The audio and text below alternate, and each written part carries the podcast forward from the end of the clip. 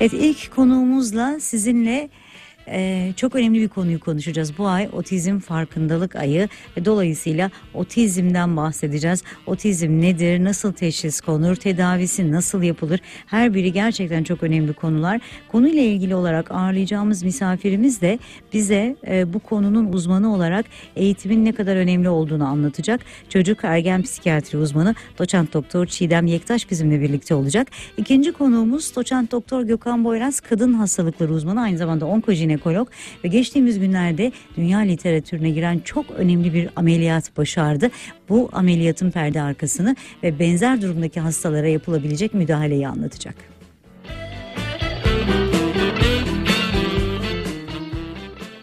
Sevgili dinleyiciler merhaba. Bugün programın başında da anons etmiştim size hatırlayacaksınız. Otizm konuşacağız. Otizm nedir? Nasıl farkında olabiliriz? Hangi aylarda, hangi yaşlarda bebekle ilgili hangi değerlendirmelerin yapılması gerekir? Konuyla ilgili bir uzmanımız olacak yayınımızda. Size hem e, içinde bulunduğumuz ay hakkında bilgiler verecek hem de içinde bulunduğumuz bu ayın farkındalık konusu otizmi konuşacağız.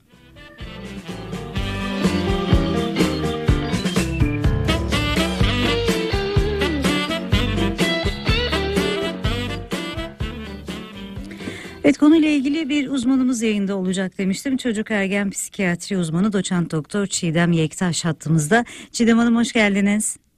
Merhabalar, hoş bulduk. Kolaylıklar Herkese diliyorum. Selamlar, teşekkürler. Ee, otizm konuşacağız. Aslında içinde bulunduğumuz ay Nisan ayı otizm farkındalık ayı ve bu ay içinde bu konu pek çok farklı mecrada değerlendirildi. Biz de e, programımızda anne adaylarını, anneleri ve çocukları büyütenleri bu konuda bilgilendirelim istedik. Otizm nedir diye başlayalım mı? Tabii ki. e, öncelikle e, bütün otizmle ilişkili e, aslında süreci takip eden kendi çocukları üzerinden ya da bu konu, konuda çalışan e, kişilere sesleneceğiz. Bu ay önemli bir ay, otizm farkındalık ayı. Dolayısıyla da farkındalığı ne kadar geliştirirsek e, süreçle ilgili yapılacak müdahaleler e, ve hız o kadar önemli olacak. Şimdi e, tanımla ilgili isterseniz başlayalım. Lütfen. Ee, otizm aslında artık otizm spektrum bozukluğu olarak da e, düşünebildiğimiz, söyleyebildiğimiz e, ve temel iki alanda e, işlev bozukluğu gösteren bir nörogelişimsel rahatsızlık. E, Hı hı. Burada iki temel alandan kastımız bir tanesi sosyal iletişim ve etkileşim, bir diğeri de e, sınırlı tekrarlayan davranış kalıpları ya da ilgi alanları olması çocuğun. Hı hı. Bu temel iki alandaki işlev sorunlarının da kendini e, yaklaşık 3 yaş öncesinde, 30 aydan önce göstermesiyle Hı hı. karakterize e, olan ve klinik gidişi de hafif, orta, ağır şeklinde e, sınıflayan, sınıflandırabildiğimiz bir nörogelişimsel e, bir yelpaze diyebiliriz otizme. Şimdi e, söyledikleriniz arasında altı çizilecek birkaç cümle var. 30 ay ve öncesinden bahsettiniz. Bu çok önemli. Çünkü birazdan konuşacağız aslında otizmli bireylerin eğitimle hayatlarını nasıl farklılaştığını görüyoruz toplumda. Parmakla gösterilecek bireyler var ama bir taraftan da hiç farkına varılmamış, kendi haline bırakılmış, biraz da aile tarafından e, yönlendirilmemiş çocuklar var. Dolayısıyla 30 ay ve öncesi bizim için çok önemli. Ama ben e, soruyu biraz geriye çekerek başlatacağım. Biz otizmi nasıl fark ediyoruz konusunda özellikle e, çok sorulan bir konu. Pek çok tarama testi var hamilelik boyunca yapılan. Acaba bunlardan biri otizmle ilgili sonuç veriyor mu? Doğduğu anda bebeğin karakteristik mesela Down sendromunda gibi e, karakteristik özellikleri var mı? Yoksa biz 30 aya kadar ya da işte ilk gülmelere, ilk hareketlere başlayana kadar beklemek durumunda mıyız? Evet. Şimdi bunlar çok önemli bir konu ve soru bence. Ee, öncelikle şunu söylemek lazım. Maalesef henüz e, işte fenilketonuri gibi ya da henüz daha gebelikte tespit edilebilen Down sendromu ya da bir takım genetik rahatsızlıklar gibi otizm henüz gebelik sürecinde e, test edilebilir bir rahatsızlık değil. Hı hı. Ee, aslında var ama henüz biz bunu nasıl e, test edeceğimizi ve e, biliyor olacağımızı bilmiyoruz. Yani bu konudaki e, bilgi eksikliği e, maalesef bu süreçle ilişkili doğumdan sonraya e, kalan bir tanısal sürece giden bir döneme e, tekabül ediyor. Şu- Şimdi tabii ki Sözünüzü kesmemiz. Yani hamilelikte aslında bir takım markerlar var ama biz bunu nasıl tespit edebileceğimizi mi bilmiyoruz? E, hamilelikte zaten oluşan beyin gelişiminde ortaya çıkan genetik e, bazı faktörler, bazı otizmle ilişkili genlerin aktivasyonuyla beyin yapısı, otistik bir beyin yapısına evrilmeye başlıyor. Ancak Hmm. ee, biz herhangi bir görüntüleme, herhangi bir marker, herhangi bir biyolojik tetkikle evet bu bir otizmli beyin ya da bu hamilelikte bir otizmli çocuk var bu söz konusu diyemiyoruz şu anda. Hmm. Yani tanısal bir marker yok, tanısal bir biyolojik marker yok şu an için otizmde. Peki. Ee, sözünü Evet, kestim buyurun devam devam edelim.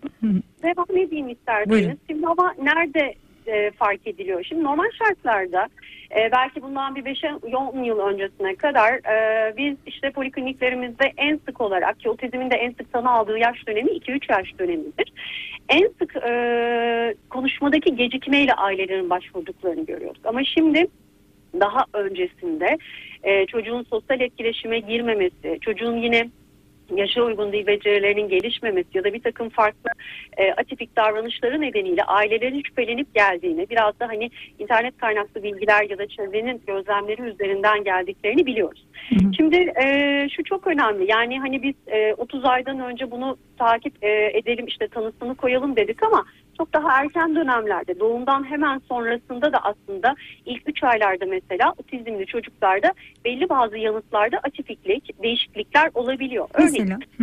Örneğin ilk 3 ayda e, biz çocuklarda bir görsel nesne takibi bekleriz. Annenin e, anneyi takibi mesela, annenin gülümsemesini takibi. Bunlar çok önemli takipler bizim açımızdan.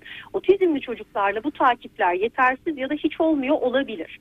E, bu çok önemli. Bunun dışında yine e, 3-6 ayda görece normal sağlıklı gelişen çocuklara göre daha az göz kontağı, daha az sosyal gülümseme yani bakım verenle olan karşılıklı etkileşime daha az yanıt verme ve daha az e, gülümseme.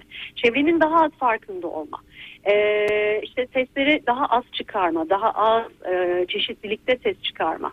E, duygusal yanıtın daha az olması, işte kucağa alınma tepkisinin olmaması, yüze, sese, ismine bakmaya karşı daha az tepkisellik, e, yeterince taklitin işte olmaması, olumlu duyguları az gösterme gibi bebeklerde aslında yaşamın ilk yılında otizmle ilgili bizlerde yine şüphe yaratabilecek ve e, bazı taramalardan geçirmemizi e, sağlayacak. En azından bir klinisyenin, bir uzman klinisyenin değerlendirmesinde, takibinde olmasını sağlayacak bir takım e, farklılıklar gözlemleyebiliyoruz. Ve tanısal e, aslında belki doğruluk da iyi bir uzman klinisyen eşliğinde bu noktada kadar çekilebiliyor. Yani bunun dışı bir yaşa kadar çekilebiliyor eğer uygun bir değerlendirme yapılabilirse. Biz Ama hı hı, buyurun. Estağfurullah. Biz çocuklarda mesela e, o ilk bir yaş içinde bir takım oyunlar oynarız. İşte bizi takip etmesini isteriz. CE oyunu oynarız. O da bizimle beraber oynar, tepki verir, oyuncağını ister. Yani aslında o çocuğun Evet. daha az hareketli olması, daha az sosyal olması ve bizimle daha az iletişim içinde olması bizi Evet. şüphelendirmeli.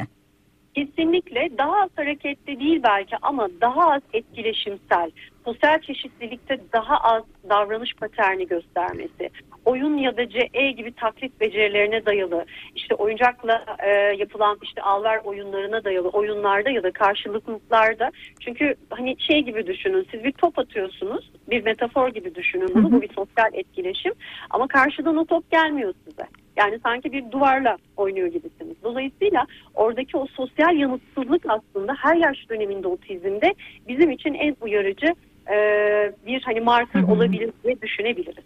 Evet, bu, bunu mutlaka annelerin e, fark etmesi gerekiyor. Bir- Ben annelerin bunu hissedeceğini de düşünüyorum.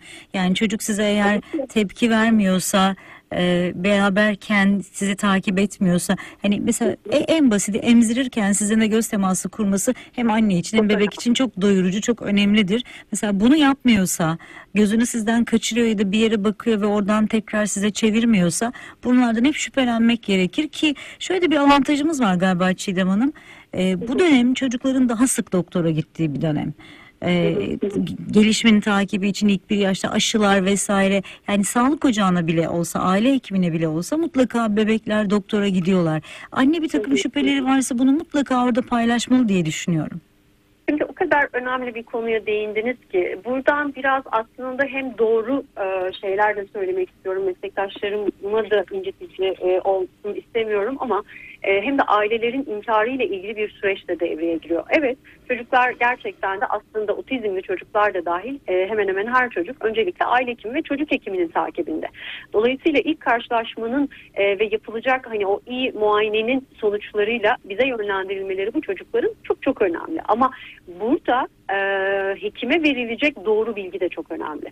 Şimdi burada dedim ya size ailenin inkarının devreye girmesi bazen işi uzatan ve zorlaştıran bir şey. Baba da geç konuştu.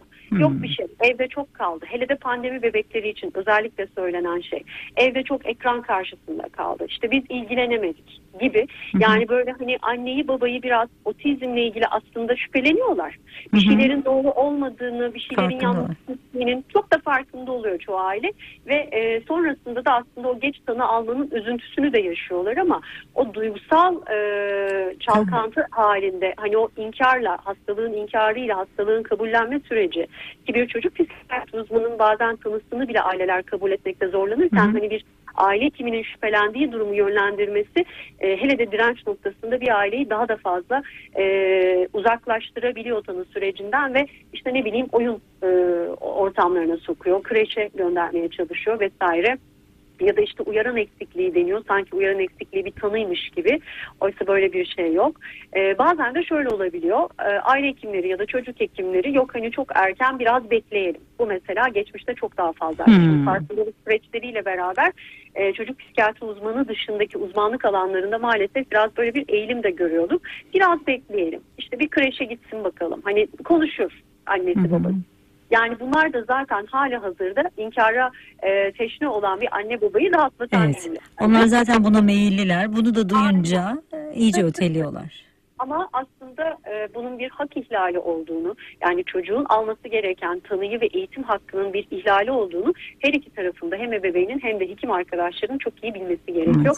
Çünkü e, birazdan konuşuruz belki otizmdeki en iyi durumu yordayıcı yani gidişatı yordayıcı en iyi parametre erken tanıdır. Hı hı. Erken erken tanı. tanı, Evet. o kadar uygun müdahaleler ve eğitim. Eğitim. Eğitim aslında bu çocukların hayatını farklılaştıracak tek şey o erken tanıyı aldıktan sonra ailenin, çocuğun eğitimin içinde olması.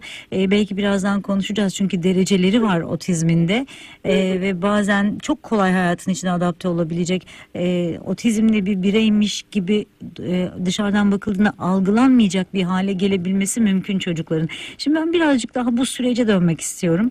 E, iletişim eksikliği, çocuğun e, göz teması kuramaması bu son derece önemli otizmde. Aile bunu fark etti. O ötekileştirici kavramdan da uzaklaştı. Yani artık benim çocuğumun bir rahatsızlığı varsa ben bunun tedavisi yoluna gitmeliyim dedi. Nasıl bir süreç başlıyor? Size geldiği andan itibaren teşhis, tedavi ve eğitim süreci nasıl devam ediyor? Şimdi öncelikle e, otizm şüphesiyle bize gelen çocuktaki e, belirtileri aileden mutlaka ayrıntılı bir şekilde dinlemek gerekiyor. Aileyi dinlemek bence burada yapılabilecek ilk ve en doğru şey. E, bazı aileleri de cesaretlendirmek gerekebiliyor. Çünkü özellikle ebeveynlerden biri hani daha endişeli ve daha farkındayken diğer ebeveyn bunun çok da farkında olmayabiliyor. Çok üzerinde durmayabiliyor ya da inkar noktasında biraz daha dirençli olabiliyor. Şimdi burada dedik ya size hani biyolojik tanısal bir belirti çok. Dolayısıyla iyi bir klinik değerlendirme, iyi bir gelişimsel öykü, ee, yani çocuğun gelişim basamakları, gebelik süreci, nasıl geçtiği bunun ee, ve çocukla yapılacak olan e, oyun değerlendirmesi, doğal ortamında çekilmiş işte bir takım videolar, kayıtlar. Ee, bunlar çok çok önemli şeyler. Bunlara ek olarak e, eğer gerekiyorsa ayrıntılı bir fiziksel değerlendirme ki otizme sık eşlik eden bazı genetik anomaliler ya da çocuk nörolojinin alanına giren bir takım nörolojik durumlar, epileptik durumlar da olabiliyor. Ee, bunların da hani ayırıcı tanı açısından e, taranması uygun olacaktır Hı hı. e, diyebiliriz. Ee, buradan itibaren artık mesela diyelim ki bir yaşın öncesinde teşhis aldı çocuk. Ondan sonra aileyi artık e, özel bir eğitim süreci mi bekliyor? Yani çocuk yaşıtlarını yaşıtlarıyla birlikte aynı okula gitme şansını yakalayabilir mi? Ee, şimdi burada hani bir takım dedik ya tedavi öngörücüleri var. Yani gidişat öngörücüleri var. Eğer başlangıçta yani biz e, spektrum, bu bir spektrum bahsetmiştim ve hafif orta ağır formlarından e, size bahsettim. Yani bir, bu bir kategorik tabii ki. Ama her şey bu kadar kategorik değil hayatta. E, ama baktığımızda aslında hafif düzeyde otistik semptomların olması başlangıçta Yani tanı aldığı süreçte çocuğun. Ee, çocuğun yine ortak dikkatinin 4 yaş döneminde en azından gelişmiş olması varlığı. Ortak dikkat dediğimiz şey ben bir yere baktığımda çocuğun da diğer e, o benimle birlikte aynı yere bakabilmesi. Bu sosyal ilişkilenmenin karşılıklılığın aslında başlangıç temel becerilerinden biri. Bir diğeri yine bilişsel işlevlerin iyi olması. Yani belirgin bir zeka geriliğinin olmaması çocuğun o bir yaş döneminde, iki yaş döneminde zaten erken tanı alması, e, 4 yaş öncesinde verbalizasyon dediğimiz alıcı ve ifade edici dil, en azından alıcı dilin hani e, oluşması ve başka bir takım eşlik eden durumu ağırlaştıracak nörolojik bozuklukların olmaması aslında bu çocuğun uygun ve yoğun eğitsel müdahalelerle birazdan bahsederiz belki e, tanıdan çıkmasına yani otizm spektrum bozukluğu tanısından çıkmasını ve e, 6-7 yaş döneminde belki yaşıtlarını yakalayarak hani normal bir okul sürecine devam edebilmesini e, sağlayan bir şey. Ve Bunu bu bir- çok. Çok güzel elbette. Aileler için ne güzel bir, bir haber. Çocuk için de öyle. Bunun bir oranı var mı yani spektrum içinde e, normal yaşıtlarını yakalayabilir ve onlarla aynı okula gidebilir Ee, çocukların oranı?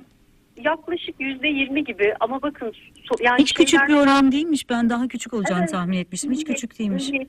Aileler için çok önemli. Yani 10 çocuktan ikisi hatta üçü belki diyebileceğimiz 130'lara varan bir orandan da bahsediliyor artık.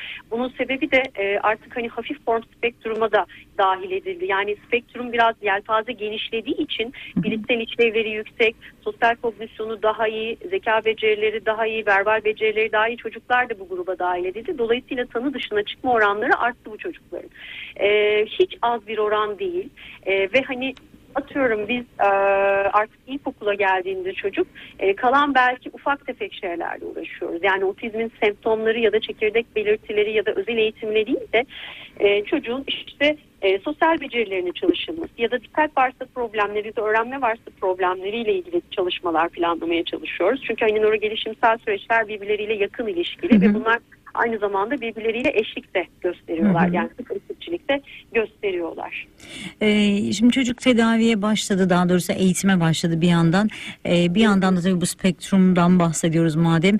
Ee, işin biraz daha renginin koyulaştığı taraflar da var. Oralarda neler yapılıyor? O çocuklar için en azından hayat becerilerini devam ettirebilmek, ömür boyu kendi başına e, hiç değilse ayakta kalabilmesi için bir şeyler yapmak mümkün mü? Şimdi maalesef e, bu konuyla ilgili aslında literatürde de çok fazla çalışma yok. Yani ağır e, formlar bir kere zaten anne babaya tam tam bağımlı olarak hayatlarını neredeyse geçiriyorlar E, ya da yarı bağımlı geçiriyorlar ama kendi başlarına bir birey olarak e, yaşama katılmaları hani genellikle çok mümkün olmuyor. Ağır formlardan bahsediyorum. Hı hı. Tabii ki bu e, durum sadece psikolojik süreçlerle ilişkili değil. Yani bakın şöyle de düşünebilirsiniz. E, ülkemiz adına konuşuyorum. Hani e, otizmle ilişkili farkındalığa dair şu anda e, çok fazla şey yapılıyor ve çok da takdire şayan çabalar bunlar. E, hem bakanlığın hem de işte genel yönetimin yaptığı bir şey. Ancak halen daha aslında karşılaştırdığımızda dünyanın pek çok özellikle gelişmiş ülkeleriyle alınan özel eğitim oranlarımız çok düşük. Yani bir otizmli çocuk tanı aldığında haftada 2-4 saat e, eğitim almamalı. Ne E, kadar hafta- ihtiyacı var Çiğdem Hanım? Bir iki dört saati Haftada- devlet karşılıyor ama bu Evet, tabii yeterli değil dediniz. yeterli değil. Haftada 20 saat hatta 40 saate varan ABA temelli, floor time temelli farklı farklı hani e, burada e, bir hani özel eğitim e, şeyi tabii ki daha farklı bir konu ama e, çocuğun sosyal ihtiyaçlarını karşılayacak yani sosyal iletişimindeki gelişmeyi, istenmeyen davranışlarını, komorbid dediğimiz o diğer psikiyatrik durumları azaltmayı, yeni becerileri çocuğa katabilmeyi ve aynı zamanda ebeveyni de bu işin içine katarak ebeveyn desteklemeyi de e, içeren bir takım programlar gerekiyor. Ama bunların sürelerinin en az bir yıl süreyle haftada minimum 20 saat, 30 Hmm. saat, hatta 40 saate varan olan oranlar olması lazım. Şimdi düşünürseniz yani e, hakikaten çok büyük çabalar sarf ediliyor ama yeterli değil. Henüz, henüz yeterli noktada değiliz. Ne diyoruz? Özel eğitim diyoruz bu işin tedavisi. Ama özel eğitime ayırdığımız süre kaynağımız henüz çok yetersiz.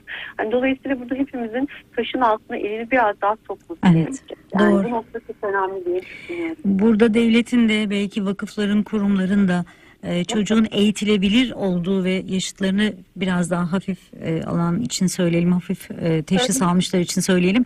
E, o yaşıtlarını yakalayabileceği dönemi iyi değerlendirmek, o dönemi e, haftada iki saatlik eğitimle değil, çok daha yoğun eğitimlerle geçirmek lazım ki bu birey aileye de topluma da yük olmaktan kurtulsun. Çünkü kendisi hayata katıldığında aslında devletin üzerinden de büyük bir yükü alıyor. Yani maddi manevi. Şimdi bakın mesele sadece devletin üzerindeki maddi yük olmuyor. Aynı zamanda sosyal sürecinde içine katılıyorlar.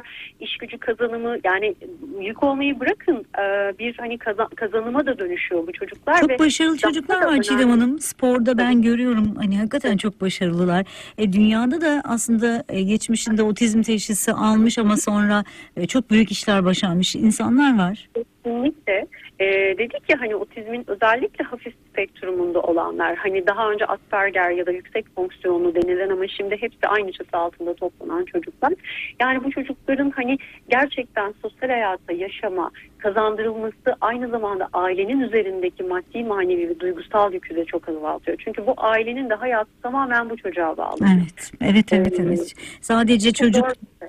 Sadece çocuk değil aslında ona bakım verenlerin de sosyal hayattan ya da ekonomik hayattan Tamamen çekilmesi anlamına katılıyorum. geliyor. Ama bir Tabii. taraftan da bu eğitim çok para istiyor. Tabii ki, tabii ki. Yani ailelerin içinde bulunduğu durumun ne kadar zor olduğunu hani artık e, çok üzerinde durmayayım. Aynı konu gibi oldu ama inanın e, bu konuda son bizim yaptığımız çok merkezli bir çalışma. Yani bu çocuklar büyüdüğünde ne geliyor bunların başına ne oluyor? Şu anda çoğu aile bu çocukları bakım evlerine yerleştirmiş durumda.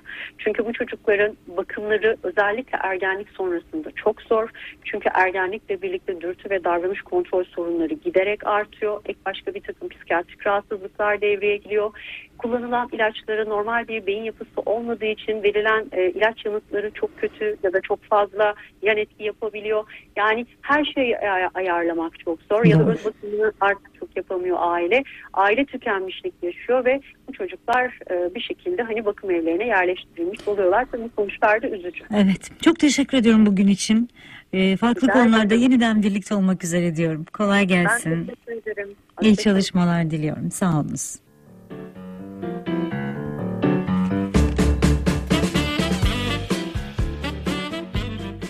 Sevgili dinleyiciler, çocuk ergen psikiyatri uzmanı doçent doktor Çiğdem Yektaş bizimle birlikteydi. Otizm konuştuk. Kısa bir aradan sonra yeniden burada olacağız.